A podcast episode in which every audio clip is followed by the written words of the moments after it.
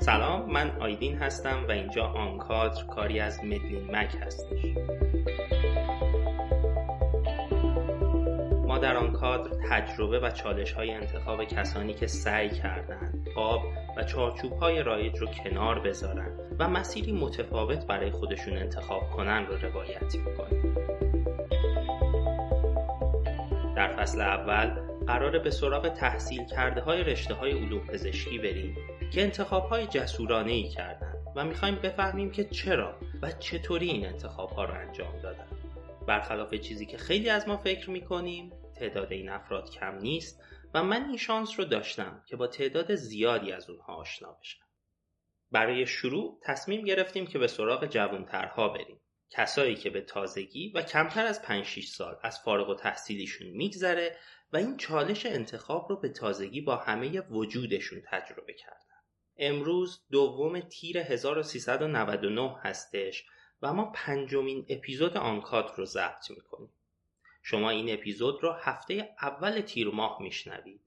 آنکادر هر دو هفته یک بار در مدلین مگ منتشر میشه و شما میتونید اون رو در اپلیکیشن های پادکستری مثل اپل پادکست، گوگل پادکست، کست باکس یا پادبین بشنوید و دنبال کنید. مهمون اپیزود پنجم فصل اول آنکادر سرکار خانم دکتر آتوسا بنیانی هستند. آتوسا داروسازی رو در دانشگاه علوم پزشکی اصفهان خونده و الان توی دفتر ایران سازمان بهداشت جهانی به عنوان مشاور مشغول به کار هست.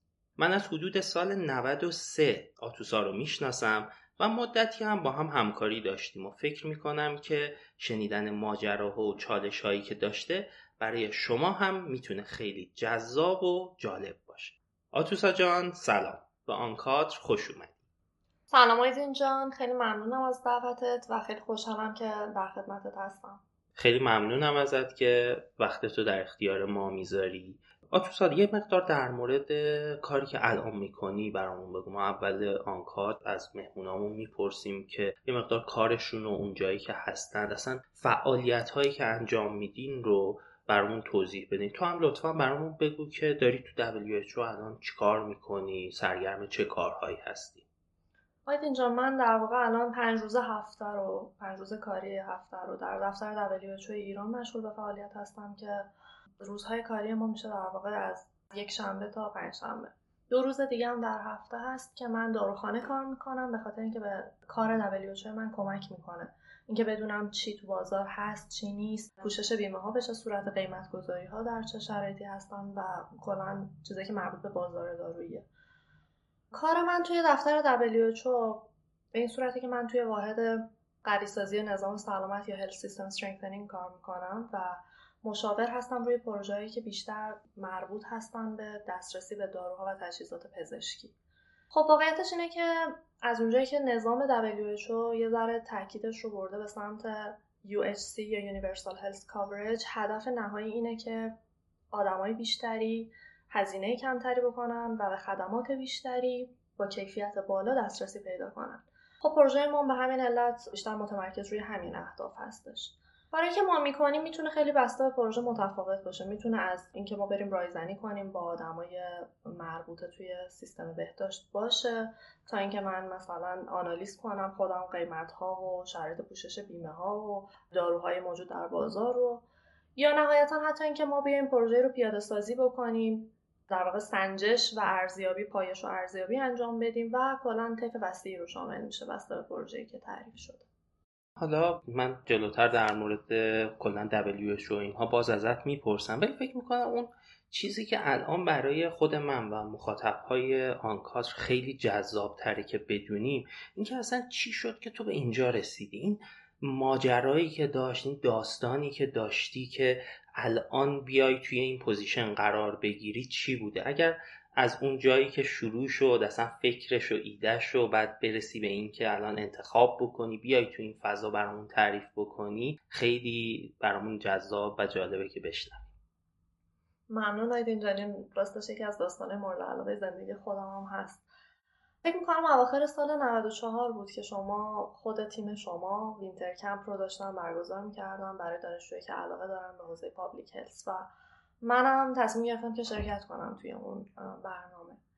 به خاطر اینکه مجبور بودم شرکت کنم، باید از یه چند تا واحدم واحد درسیم درخواست غیبت بیش از حد مجاز میکردم. وقتی پیش یکی از استادام رفتم و ازش خواستم که به من اجازه بده یه جلسه بیشتر از مقدار مجاز غیبت کنم، ازم پرسید چه برنامه‌ای داری شرکت میکنی و خب من توضیح دادم که یک برنامه مربوط به پابلیک هلث. گفت ای مگه تو خوشت میاد از این حوزه ها؟ و خلاصه نشستیم حرف زدن. خیلی برام جالب بود که اون استادمون خودش علاقه داشت به حوزه پابلیک هلث در صورتی که من نمیدونستم و لطف کرد به من یک سامر اسکول رو معرفی کرد توی کشور هلند، اوترخت سامر اسکول. نهایتا من تابستون اون سال، یعنی تابستون نود و پنج، رفتم و شرکت کردم توی اون سامر اسکول که سه تا کورس رو شامل میشد. یکی از کورس هایی که من شرکت کردم Pharmaceutical Policy Analysis بود و توی اون کورس یه سری منتورها اومده بودن از ژنو، از هدکوارتر دبلیو اچ او که شروع کردن در مورد پالیسی آنالیزیس صحبت کردن. یکی از اون افرادی که اومد خب کسی بود که یک آدم خیلی های لول بود توی دبلیو اچ او و من در کمال بلند پروازی رفتم و پیشش و با شروع کردم صحبت کردن که من دوست دارم به عنوان یک آرمان سازمان با دبلیو اچ او همکاری کنم. خب قطعا اون آدم اولش به من توضیح داد که تو به عنوان یک دانشجو فقط میتونی اینترن شی تو دبلیو اچ او و هیچ راه دیگه ای نداری که با ما کار کنی. ولی خب شروع کردی که منو راهنمایی کردم به سازمان‌های دانشجویی که توی جای جای دنیا فعالیت‌های مختلفی داشتن و لطف کرد و چند تاشون رو به من معرفی کرد. روز آخر من رفتم ازش خواهش کردم، گفتم که من به خاطر اینکه در واقع انجمن دانشجویان داروسازی ایران توی حوزه پابلیک هلث کار میکنم، ارتباطاتی با سازمان غذاداری ایران دارم، فکر میکنی پروژه باشه که من بتونم از طریق اون رو با دبلیو اچ او برقرار بکنم؟ و خب میگم اصلا باورم نمیشه که این آدم چقدر مهربون و بزرگوار بود که به من گفت که آره ما یه پروژه داریم که داریم مصرف آنتی بیوتیک های دنیا رو میسنجیم تو کشورهای مختلف. لطف کرد و به فرد مربوط به پروژه ایمیل زد. اون فردم به من جواب داد که ما توی ایران یه فردی هست به اسم خانم دکتر فاطمه سلیمانی که الان هم خانم دکتر سلیمانی هیئت علمی دانشگاه تهران هستن و توی سازمان غذادارو هم فعالیت میکنن. گفت که ما کانتکت پرسنمون در این خصوص خانم دکتر سلیمانی هستن، برو و سعی کن با ایشون ارتباط برقرار کنی. من برگشتم ایران و دقیقاً هفته بعدش رفتم خانم دکتر رو دیدم. خانم دکتر خیلی خیلی لطف کردن به من و ما شروع کردیم روی آنتی بیوتیکا کار کردن، روی مصرف آنتی بیوتیکا. پروژه تموم شد، پروژه بعدیمون شروع شد و هنوزم کماپیش یه چیزای ادامه دار هست. اما در ادامه من دیگه درسم تموم شد، فارغ التحصیل شدم. اینو دوستان حتما تاکید بکنم که اون بینابین من یه بارم واسه اینترنشیپ دبلیو اچ او اپلای کردم و ریجکت شدم. درسم تموم شده و مشغول طرح گذروندن توی یک منطقه در واقع روستایی میشه گفت بودم به اسم خور و بیابانک که خانم دکتر سلیمانی یک ایمیلی رو برای من فرستادن که دبلیو اچ او ایران اطلاعیه داده بود که اینترن میپذیرن. من میدونستم که قوانین دبلیو اچ او به این صورته که فرد تا شش ماه بعد از فارغ التحصیلیش اجازه داره همچنان اینترن بشه و من اون موقع دقیقاً پنج ماه از فارغ التحصیلیم گذشته بود. خلاصه هیچی، من اپلای کردم و یک ماه بعد با من تماس گرفتن، گفتن که شما دعوت به مصاحبه شدید. من اومدم رفتم مصاحبه و اولین جمله‌ای که من توی مصاحبه گفته شد، هم از طرف رئیس کل دفتر هم از طرف اون سوپروایزری که بیشتر براش رزومه من جالب بود، این بود که تو اصلا شرایط این که اینترن بشی رو نداری و نمیتونی اینترن بشی. خب خیلی ناراحت کننده بود برام، ولی من بازم احساس کردم که من باید ادامه بدم و بهشون بگم که چرا برام مهمه که با دبلیو اچ او کار کنم. خلاصه آخر اون مصاحبه این شد که به من گفتن خیلی خب ما اینترن نمیتونیم تو رو بگیریم چون باید فول تایم باشه و تو طرح داری میری الان نصف ماهو و اینکه از فارغ التحصیلی خیلی گذشته، نهایتا ما میتونیم یه کار دیگه برای تو بکنیم که تو رو به صورت والنتیر با من همکار بگیریم. که خب من خیلی خوشحال شدم چون والنتیر شرایطش خیلی فلکسیبل تر بود. نهایتا سیستم کاری من به این صورت شد که من دو هفته در ماه خور و بیابانک طرح میرفتم، دو هفته تهران میومدم به عنوان والنتیر کار میکردم و آخر هفته ها هم، حالا بعدا شاید فرصت بشه بیشتر توضیح بدم، میرفتم اصفهان و داروخانه کار میکردم که جبران مافات درآمدم رو بکنم. نهایتا دوره والنتیری من که تمام شد، به من گفتن که منو مایل هستم به عنوان کانسالتنت داشته باشن و خب از در واقع یک سال و تقریبا نیم پیش به بعد من به عنوان والنتیر تو دفتر دبلیو اچ او دارم کار میکنم.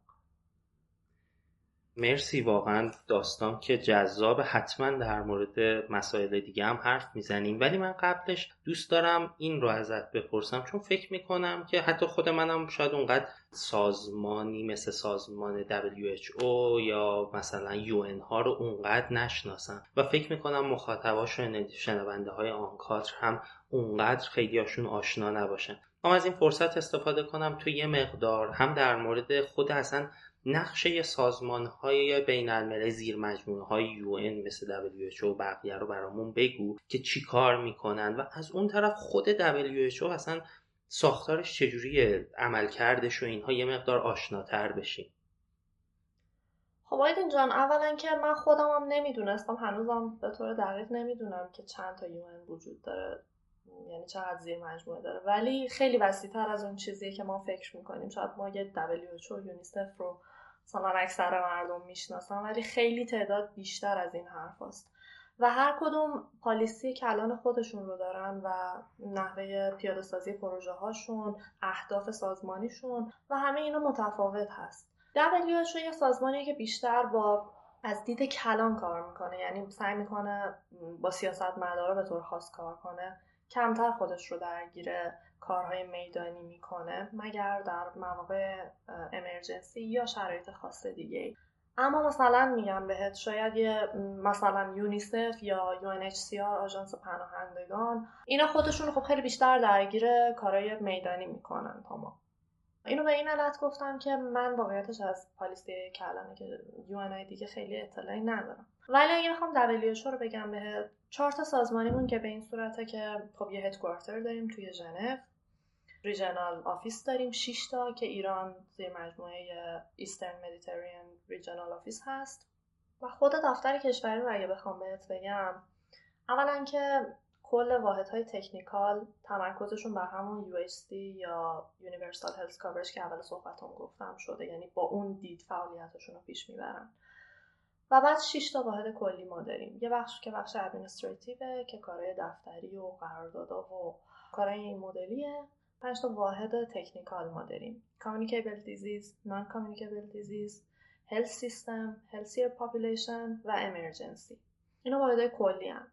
افرادی هم که تو دفتر ما هستن، حالا قبل از این شرایط کرونا اگه بخوایم بگیم شاید ما کمتر از سی نفر بودیم، همه واحدها، همه تکنیکال و نان تکنیکال ها.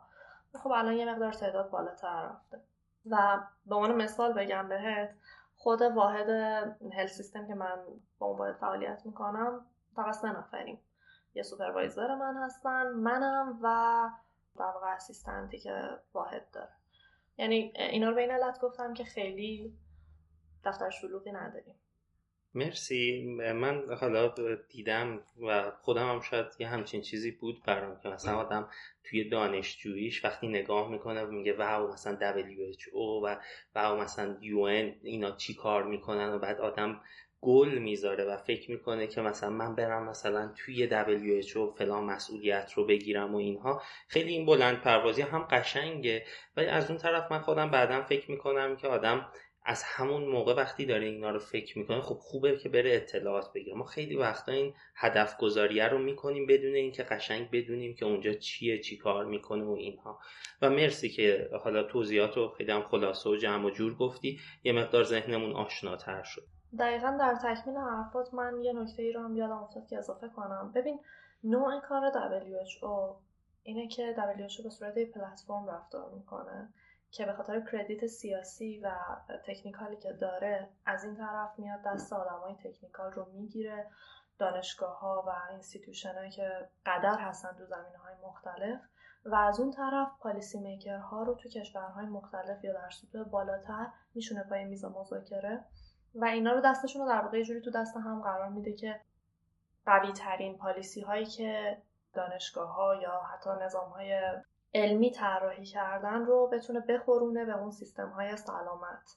و به طوری که الان روی یه چیزی که خیلی هم داره مانور داده میشه، پالیسی میکینگ بر مبنای ریسرچ های اویدنس بیسد هست. مرسی از توضیحی که دادی، فکر کنم خیلی بهتر شد و به ذهن نزدیکتر شد. من میخوام برم سراغ مهارت‌ها. بیا یه مقدار در مورد این که تو الان چه مهارت‌هایی برات مهارت‌های اصلی هستش که تو کارت ازشون استفاده میکنی، و یه بحث خیلی مهم این که وقتی که اومدی و میخواستی وارد حالا سازمان دبلیو اچ او بشی چه مهارت‌هایی رو داشتی و چه مهارت‌هایی رو به دست آوردی؟ اون چیزهایی که خیلی بولد بودن برات چیا بودن؟ من فکر میکنم اصلی ترین مهارتی که یکی از اصلی ترین مهارت‌هایی که به کارمون میاد توی این حوزه اینه که ما دائم باید در حال آموزش دیدن باشیم، یعنی لایف لانگ لرنینگ داریم عملاً. به خاطر اینکه قطعا میتونید تصور کنید که یک حوزه مثل حوزه سیستم‌های سلامت خیلی خیلی وسیعه و ما بالاخره هر پروژه ممکنه از یک جایی در واقع خواسته بشه که روش فعالیت و منوط داده بشه. خصوصا که من دوست دارم این رو هم تعریف کنم و بگم بهتون که نوع پروژه‌ای که ما داریم به دو صورته، یا از در واقع ریجنال آفیس یا حالا هدکوارتر به ما ابلاغ میشه که یه پروژه‌ای رو شروع کنید و انجام بدید توی کشور، یا از طرف وزارت بهداشت یا در واقع سیاستگزاران داخلی از ما خواسته میشه که روی زمینه کار کنید. به خاطر همین ممکن خب این درخواست‌ها خیلی متنوع و متفاوت باشن. بر مبنای هر درخواستی که میاد، من خودم رو به شخصه دارم میگم، خصوصا چون من تازه وارد سازمان شدم و خیلی حوزه‌های جدید برام زیاده، مجبورم برم کلی پالیسی نوت ها، نمیدونم فکت شیت ها، ریپورت های کارهای قبلی که توی اون حوزه انجام شده اینا رو پیدا کنم، بخونم تا یکم اورینته بشم نسبت به اون موضوع و بتونم در واقع نقش تکنیکال خودم رو شروع کنم ایفا کردن. برای همین فکر میکنم اصلی ترین چیزی که لازم داریم اینه که باید بدونیم همیشه در حال آموزش دیدن باید باشیم و اینو بپذیریم. مورد مهم بعدی به نظر من تیم ورکه. چیزیه که شاید ما دانش آموختگان حوزه علوم پزشکی به طور خاص تا وقتی داریم توی اون حوزه‌های همیشگیمون، داروخانه، بیمارستان، مطب، کلینیک، اینجور جاها کار میکنیم، اینو دیدیم که خب خودمون داریم بر خودمون کار میکنیم، ما در واقع ما به بقیه ابلاغ میکنیم یک کاری رو انجام بدن و اونا انجام میدن. ولی این مدل کارهای سازمانی تو نیاز داری با آدما همکاری داشته باشی و نیاز داری اینو بدونی که از تو بالاتر بسیست یه جورایی. به خاطر همین تیم ورک خیلی میتونه مهم باشه، چه در ثبات تو توی سازمان، چه در کیفیت کاری که ارائه میدی، چه در پیشبرد کاری که مورد نظر خودت هست که انجام بدی. و در همین راستا دوست دارم اینم تاکید کنم که کامپیتنسی‌ها توی دبلیو اچ او خیلی، یعنی کلا توی یو ان ها خیلی متفاوت از اون چیزی که ما توی جامعه خودمون به طور مثال می‌بینیم. ما شاید توی جامعهمون این تصور رو داریم که وقتی ما فارغ التحصیل میشیم به عنوان پزشک، داروساز، دندانپزشک یا هر رشته دیگه‌ای، دیگه تمام، دیگه ما به بالاترین لول اون سطح رسیدیم و ما این خودمون دیگه همین که درسمون خوندیم، یعنی به اون در واقع کوالیفیکیشن‌ها رسیدیم. ولی کارهایی مثل کارهای دبلیو اچ او اصلا به این سبک نیست و تو به ازای هر یک سالی که حضور بیشتر داری ارزش تو توی اون سازمان کلی تغییر میکنه. یعنی به عنوان مثال بگم به تو زیر دو سال کار کردن توی این سازمان عملا یعنی هیچ، یعنی تو برای کمترین سمت‌های استاف شدن هم نمیتونی درخواست بدی با کمتر از دو سال فعالیت توی سازمان. اینو به این دلیل گفتم که این مایندست کلا عوض میشه توی دبلیو اچ او، چون ممکنه آدمای از رشته‌های دیگر رو ببینی که از تو خیلی خیلی بالاترن و اینو شاید ما جای دیگه‌ای نبینیم. مورد مهم بعدی به نظر من فلکسیبیلیتیه. نوع کاری که ما می‌کنیم، ببین یه وقتایی ممکنه آدم‌ها مجبور بشن تا دو سه شب کار کنن. به عنوان مثال میگم بهت، همین الان که ما درگیر در واقع آوتبریک کووید هستیم، خیلی همکارای ما برای اینکه گزارش‌های روزانه رو بدن تا ساعت سه و چهار صبح تا بیدارن. و یه وقتی ایمیلاشون وقتی میاد من روز بعد اصلا میمونم که اینا چطور تا ساعت سه یا چهار صبح بیدار بودن که الان ایمیل زدن. یه وقتی هم ممکنه خب شرایط عادی‌تر سرت خلوت‌تر باشه، ولی توی شرایط خاص از تو این انتظار میره که تو مازاد بر ساعت مورد نیاز کار کنم. اینطور که الان خیلی تو دفتر ما اصلا حضور فیزیکیشون تا ساعت دوازده شب هست. فکر می‌کنم این فلکسیبیلیتی هم یه نکته خیلی مهم باشه.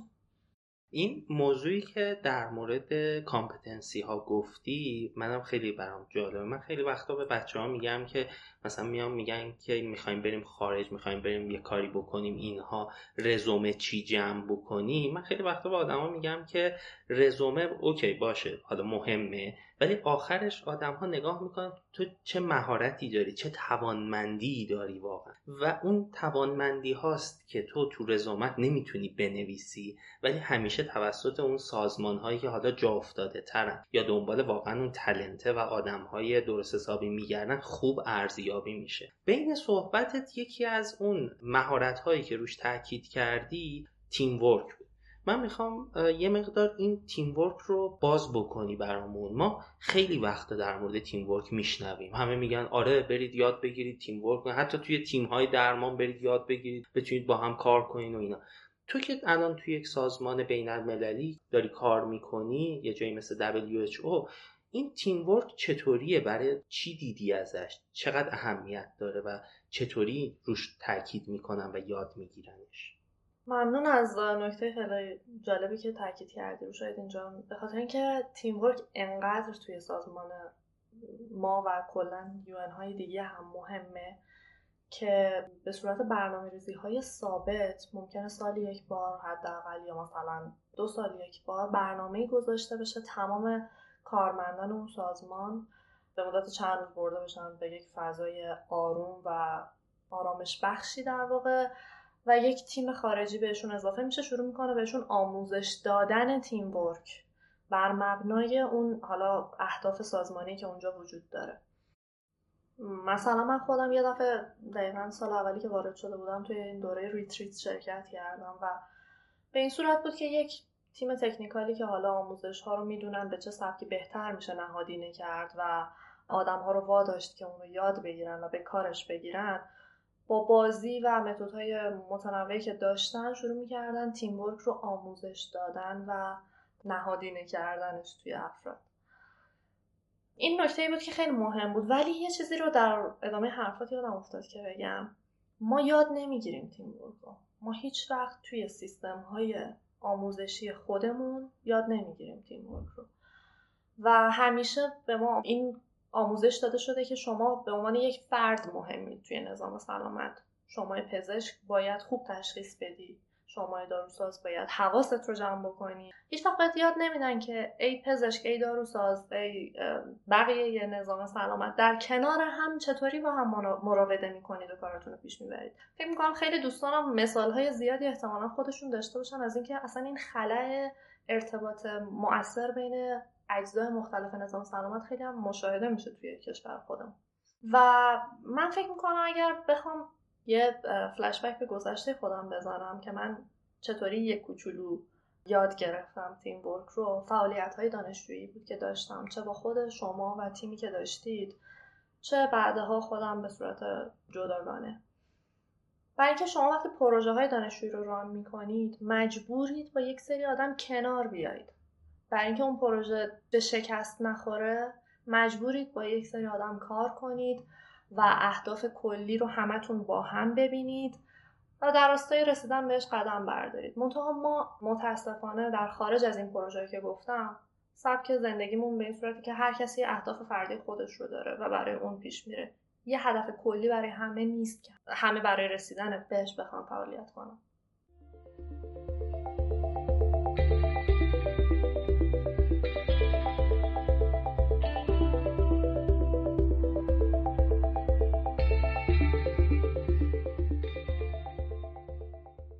خب از مهارت‌ها کاری که الان داری می‌کنی یکم بگذریم برسیم به این که تو برای این که توی این پوزیشن قرار بگیری چه ریسکایی رو پذیرفتی و چه چیزی رو از دست دادی الان انتخاب کردی که اینجا باشی؟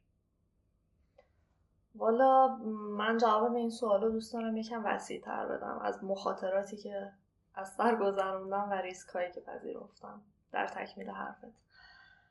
یه بخشش که یه بخشی که فکر میکنم همه بچه‌هایی که مسیر متفاوتی رفتن و گذروندن ممکنه فشارهای مالی رو در برهه‌هایی تجربه کرده باشن. منم مستثنا نبودم از این قاعده. همونطور که براتون تعریف کردم موقعی که طرح میرفتم خب من مجبور شدم که کار داروخانه‌ای رو که فعالیت میکردم توش بذارم کنار و به جاش دو هفته برم والنتیر بشم تهران. حالا هزینه رفت و برگشت و بقیه هزینه‌های تهران اومدن به کنار، درآمد داروخانه‌ام رو هم از دست میدادم. به خاطر همین من مجبور بودم که آخر هفته‌های اون دو هفته‌ای که والنتیر بودم برگردم اصفهان، در داروخانه کار کنم یا به عنوان مدرس در انجمن داروسازان فعالیت کنم که یک کمی جبران مافات بشه. به جز این من فکر می‌کنم یه فشار دیگه که از سر گذروندم و هنوزم دارم می‌گذرونم جدایی از خانواده است. به خاطر اینکه من الان دارم تنها زندگی می‌کنم، حالا جدایی و دور بودن از خانواده که شما میتونستی با کار کردن در داروخانه یا زمینه‌های روتین‌تر شغلی ما داشته باشیش، و بخش دیگه این که به واسطه تنها زندگی کردن خب ما میدونیم خیلی فشارهای اضافه هم تو کشور ما خصوصا برای خانوما ممکنه ایجاد بشه که اونا هم سر جاشون هستن. ولی این از بخش از دست دادن‌ها و چیزایی که ازشون گذشتم بگذریم. میخوام یه یه قسمت دیگر رو هم تاکید کنم، مخاطراتی که از سر گذروندم. مخاطره منظورم تمام عواملیه که میتونست باعث بشه من الان اینجا نباشم. بذار اینطوری با این پیش درآمد شروع کنم که مهم اینه که ما از چه زاویه دیدی به خودمون نگاه کنیم. مهم اینه که چه کسی شما رو یک آدم موفق میبینه و چه کسی شما رو یک آدم ناموفق میبینه. من تو خیلی کانتکست‌ها با خیلی خطکش‌ها ممکنه یک آدم خیلی ناموفق شناخته بشم تو کشورمون. همین الان مطمئنم خیلی اساتید دانشگاه خودمون به نظرشون من یک داروساز از دست رفته هستم. همین الان خیلی همچنان به من میگن پس کی داروخونه‌تو میزنی؟ و از اون طرف میخوام تاکید کنم خیلی آدم‌ها هم بودن از همون دوران دانشجویی که همیشه به من این حس رو میدادن که تو توی مسیر درست هستی، پیش برو. و ما هیچ وقت نمیتونیم همیشه همه آدما رو راضی نگه داریم. ما مجبوریم که انتخاب بکنیم کی رو میخوایم، چه زاویه دیدی رو میخوایم. و شاید اگر شما این کار رو بکنید خیلی راحت‌تر بتونید بفهمید که چه آینده‌ای رو میتونید برای خودتون ترسیم کنید. احساس سرخوردگیتون قطعاً کمتر میشه. و دیگه از کنار خیلی حرفا و بحثا میگذرید. من یادمه دوران دانشجویی وقتی با خود شما آی پی اچ اس دو هزار و چهارده همکاری میکردم، یکی از استادای دانشکده‌مون یه روز تابستون منو کشید کنار. گفت من انقدر که تو رو توی دانشکده میبینم اگر توی چهارباغ میدیدم برام منطقی‌تر بود. و به من گفت که من تا حالا بیش از چند هزار دانشجو دیدم و مطمئن باش هیچ آخر عاقبت خوبی در انتظارت نیست. یعنی یادمه که انقدر حرفاش سنگین بود که من اومدم بیرون، با وجود اینکه من خیلی اهل گریه نیستم ولی واقعا زدم زیر گریه و مستقیم رفتم پیش یکی دیگه از اساتیدی که همیشه به من میگفت مسیرت مسیر درستیه. رفتم و بهش گفتم کمکم کن خودمو گم نکنم، کمکم کن بدونم که دارم راه درستی میرم. اینو گفتم چون دوست دارم که آدما بدونن که چجوری به خودشون نگاه کنن. من فکر می‌کنم یه کاری که افراد میتونن بکنن اینه که یک آدم ایدئال رو در نظر بگیرن و فکر کنم در نظر این آدم من ده سال دیگه در چه حالتی میتونم آدم موفقی باشم و بعد مسیرشون رو ترسیم کنم. این بحث موفقیت خیلی بحث طول و درازیه و مرسی این دیدگاه دیدگاه قشنگه و کسایی که به هر نحوی یک مسیر متفاوتی رو با عموم و عرف انتخاب میکنن، مخصوصا تو رشته های مثل رشته های حالا پزشکی، داروسازی، دندون پزشکی یا رشته هایی که اصلا جامعه اینها رو خیلی تاپ میدونه و احساس میکنه که اینا دیگه ته رشتن، تا وقتی میخوای کار دیگه بکنی خیلی صحبت ها میشه. دقیقا مثل همینی که گفتی که انگار وای مثلا تو چرا اصلا فکر میکنی که باید یک کار دیگه بکنی به جز اینی که موهبتی که به تو عطا شد. اتفاقا یکی به من برگشته بود توی همون دوران تحصیلم، دقیقا یه همچین چیزی رو گفته بود که تو الان جا داری جای بقیه رو تنگ میکنی که اصلا نشستی اینجا سر این صندلی‌ها. و خب این بحث طول و دراز داره و امیدوارم حالا ما توی این بحثایی که داریم و تجربیات دوستان رو تو آنکادر منتقل میکنیم یه مقدار بتونیم این زاویه رو بهشون بگیم. و مرسی که بحث رو باز کردی. من میخوام کم کم بحث رو ببرم سر این که تو چه توصیه‌ای میکنی به بچه ها. ببین خیلی ها هستند که دوست دارند که برن توی سازمانی مثل دبلیو اچ او یا یو ان ها، اصلا اسمش هم میشنوه آدم وسوسه میشه. میخوام ببینم تو چه توصیه‌ای به بچه هایی که الان دانشجوان حالا دارن فکر میکنن یا احساس میکنن علاقه دارن به بحث پابلیک هلث و یا ورود به سازمان‌های بین‌المللی مثل دبلیو اچ او یا یو ان. این دوتا بحث رو اگر توصیه‌هایی که داری رو بگی خیلی ازت ممنون میشم. من قبل از اینکه وارد توصیه‌ها بشم یه نکته رو فقط بگم، اینکه شاید ما فکر می‌کنیم که کار پابلیک هلث کردن یعنی یو ان، یعنی شما وارد یکی از سازمان‌های بین‌المللی بشید. ولی میخوام بگم این نیست و زمینه های کاریش خیلی خیلی وسیع‌تر از این حرف هست. خیلی اینستیتوشن ها، خیلی دانشگاه ها دارن فعالیت های خیلی قوی میکنن روی این حوزه ها که من خودم رو به عنوان مثال بگم، شاید افق آینده مثلا وارد شدن به یکی از اون در واقع مجموعه های تکنیکال باشه. به خاطر همین میخوام خواهش کنم از کسایی که این حوزه ها رو دوست دارن که بشناسن جنس کارهایی که میشه و جنس جاهای مختلفی که روی این مدل کارها فعالیت میکنه.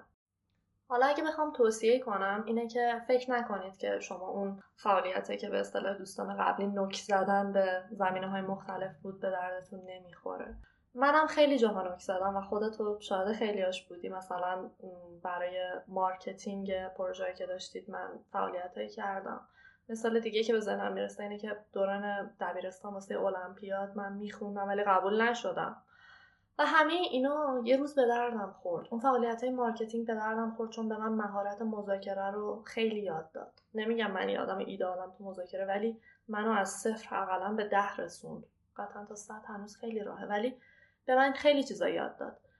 از اون طرف مثلا در مورد المپیاد نکته جالبی که بخوام بگم اینه که خب من المپیاد زیست قبول نشدم، مرحله دوم، و به نظر خیلی به من یکی از بزرگترین شکست‌های زندگی من بوده. اما یه روز ما یکی از مهمان‌هایی که داشتیم که از ژنو اومده بود و ما داشتیم توی یک استراحت بین جلسات با هم دیگه چای می‌خوردیم، صحبتی شد و من اشاره کردم به یکی از تئوری‌های مربوط به غشای سلولی. اینقدر این آدم براش جالب بود که من به عنوان یک داروساز این اطلاعات رو دارم و اینقدر روی فرست ایمپرشنی که روی این آدم من داشتم مؤثر بود که این آدم بعدها هم حاضر شد با من همچنان در ارتباط باشه. و یه جوری میخوام در تکمیل صحبت‌های دوستان قبلی که روی شبکه سازی صحبت میکردن و آدم‌هایی رو که ما اطرافمون میتونیم داشته باشیم صحبت‌های شد، این رو بگم که این نک زدن‌ها خیلی به کارمون میاد. یه روزی که اصلا فکرش رو نمی‌کنیم یه نکته میتونه کمکمون بکنه که ما با آدم‌های ارتباط برقرار کنیم و البته که باید برای حفظ اون ارتباط زحمات زیادی کشید، ولی خیلی کمک کننده است. چیز بعدی که فکر می‌کنم خیلی میتونه مفید باشه باز بودن افراد نسبت به یادگیریه. یعنی شما هیچ وقت فکر نکنید که مستر شدین توی یک موضوعی. همیشه بدونید که خیلی خیلی چیزا مونده که یاد بگیرید. فروتن بودن میتونه خیلی تاثیرگذار باشه. شاید شما نفهمید. نفهمید که بقیه میفهمن، اینطوری بگم بهتره، ولی میفهمن که شما با چه دیدی بهشون رجوع کردید، با چه دیدی دارید باشون صحبت میکنید. میفهمن که شما یک آدمی هستید که مشتاق به یادگیری هستید و به خاطر علاقتون به یادگیری رفتید سمت اونا، یا اینکه صرفاً به خاطر اینکه میخواید اون آدم بعدها کمکتون بکنه واسه بالا رفتن از پله‌های موفقیت رفتین سمتشون. و این خیلی خیلی تاثیرگذاره توی رفتاری که اون آدما بعداً با شما خواهند کرد. پس خواهشم اینه که تمرین کنیم از بالا به آدمای دیگه نگاه نکنیم. این نگاه بالا به پایینمون رو بهتره که یک کم روش کار کنیم. و اینا به نظرم توصیه‌های اصلی بود که میشد کرد.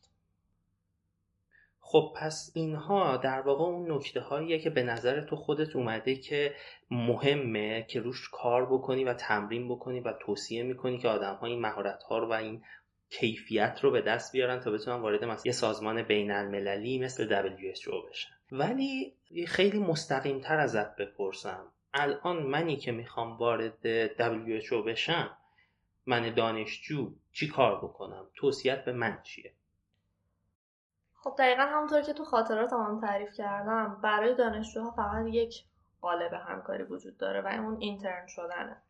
که خب اینترن شدن هم شرایطی داره. هر فرد فقط یک دفعه میتونه تو زندگیش اینترن شه. حد اکثر دوره اینترنشیپ شش ماهه و در واقع حقوق مزایای این نداره، باید فول تایم باشن. یه سری قوانین کلی داره که خب تو خود سایت دبلیو اچ او خیلی به تفصیل تر وجود داره نسبت به چیزی که من گفتم.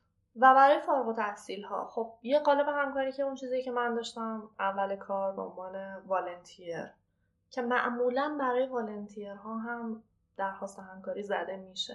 برای بقیه برای پوزیشن‌های خاص‌تر خود سایت دبلیو اچ او یک قسمتی داره که توضیح داده داخلش که افراد به چه صورت میتونن وارد سازمان بشن و در واقع جاب پوزیشن ها رو اونجا اعلام میکنن. حالا برای چه کشوری، با چه شرایطی، چه کوالیفیکیشن هایی میخواد، توضیح پوزیشنی که مد نظر دورش و همه توضیحات دیگه.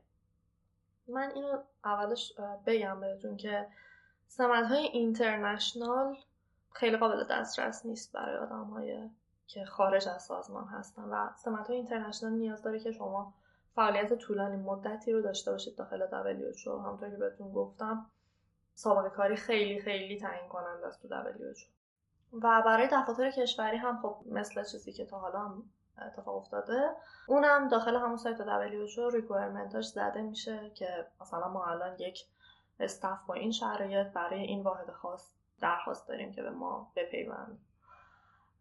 در مورد اینترنشیپ هم همینطور همون داخل سایت توضیحاتش هست در قالب خود اینترنشیپ اند ویکنسیز. دوستان که علاقه‌مند هستن میتونن پیداش کنن که خب بارها بارها اعلام شده دفتر کشوری میگیره. معمولا میگم خدمتتون حد اکثر دورش شش ماه هست ولی ممکنه با دوره‌های کوتاه‌تری هم درخواست بشه. پس دوستانی که حالا علاقه‌مند هستن مخصوصا دانشجوها میتونن از خود سایت دبلیو اچ او پیگیری بکنن که پوزیشن ها و اینترنشیپ هایی که وجود داره رو و فکر کنم من اون برداشتی که از بین صحبتات کردم اینطوری نیست که تو یه بار مثلا درخواست بدی و همونجا رو هوا بزنن. احتمالا خیلی باید تلاش بکنی و کامپتنسی خوبی داشته باشی تا نهایتا بپذیرنت و دوستان نباید امیدشون رو در واقع از دست بدن و باید تلاش بکنن و صبر داشته باشن. ولی خب من میخوام بحثمون رو به سوال آخر همیشگی آنکادر برسونم و ازت بپرسم که الان به آتوسای بیست ساله چه توصیه هایی داری و بهش چی میگی؟ والا راستش من در سن بیست سالگی هنوز مشغول نوک زدن به اوضاع مختلف بودم ولی شاید اگه بخوام مثلا بیست و دو سالگی مو بگم که تصمیمم رو گرفتم پابلیک هلث حوزه مورد علاقمه بهش میگم نترس. به خاطر اینکه من خیلی میترسیدم اون موقع ها اصلا از این میترسیدم که بیان بکنم این حوزه مورد علاقمه. به خاطر اینکه هر جایی که میگفتم خب برخوردی که با میشد این بود که رفتی داروساز شدی که بری حوزه پابلیک هلث فعالیت کنی، در صورتی که با عرض تاسف باید اعلام بکنم توی ایران من ندیدم داروسازی که چه در سیستم سلامت خود کشورمون چه در یو ان ها فعالیت بکنم. متاسفانه ندیدم، شاید باشم ولی من ندیدم. در صورت که توی لیول‌های بالاتر از کشورهای دیگه وقتی نگاه میکنی به دفاتر منطقه‌ای و هدکوارتر میبینی که چقدر داروسازهای قدر چه پوزیشن‌های بالایی گرفتن. خب قطعا چرا که نه، چرا ما ایرانی‌ها نتونیم به اونجاها برسیم. ولی من هیچ وقتش مدلی رو نداشتم که بگم این آدم هست که حالا داروساز یا حتی رشته‌های دیگه بوده و از ایران به جای خوبی رسیده تو حوزه پابلیک هلث، پیشرفت کرده، کمک کرده به سیستم نظام سلامت. متاسفانه من هیچ وقت همچین نمونه‌ای رو نداشتم که به کسی که مخالفم من بگم یا حتی سعی کنم بروز بدم بگم آقا من این حوزه رو دوست دارم و اینم به نتیجه رسیده. ضمن اینکه من هیچ ایده‌ای نداشتم که آقا آخر عاقبت کار پابلیک هلث چیه؟ یعنی خب باشه از کمپین‌های دانشجویی بیایم بیرون، بعدش چی؟ و فکر میکنم شاید اگر اون موقع میرفتم یکم مطالعه میکردم روی کارهایی که کشورهای مختلف، جاهای مختلف، دانشگاه‌های مختلف انجام میدن روی حوزه پابلیک هلث میتونستم خیلی با اعتماد بیشتر و خیلی محکمتر توی مسیری که دوست دارم قدم بردارم و همین. فکر میکنم فقط به خودم میگم نترس، پیش برو. ممنونم آتوسا، خیلی مثل همیشه شنیدن حرفات برای من لذت بخش بود و امیدوارم که این گفتگویی که داشتیم امروز برای شنونده های آنکادر هم خوب و مفید و جذاب بوده باشه. من همینجا میخوام از طرف تیم مدلین مگ و شنونده های آنکادر ازت خداحافظی کنم.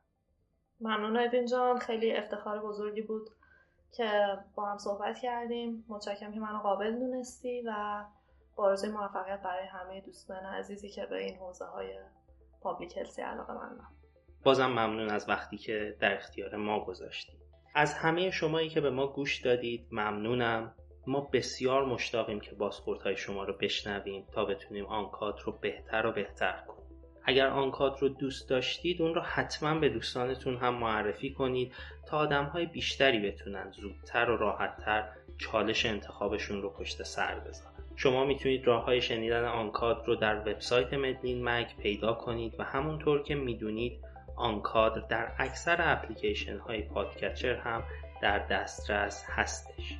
مدلین مگ رسانه تحلیلی استارتاپ‌های سلامت دیجیتاله و علاوه بر آنکادر مطالب بسیار زیادی در مورد استارتاپ‌های سلامت دیجیتال و راه‌اندازی کسب و کارهای سلامت رو میتونید اونجا پیدا کنید.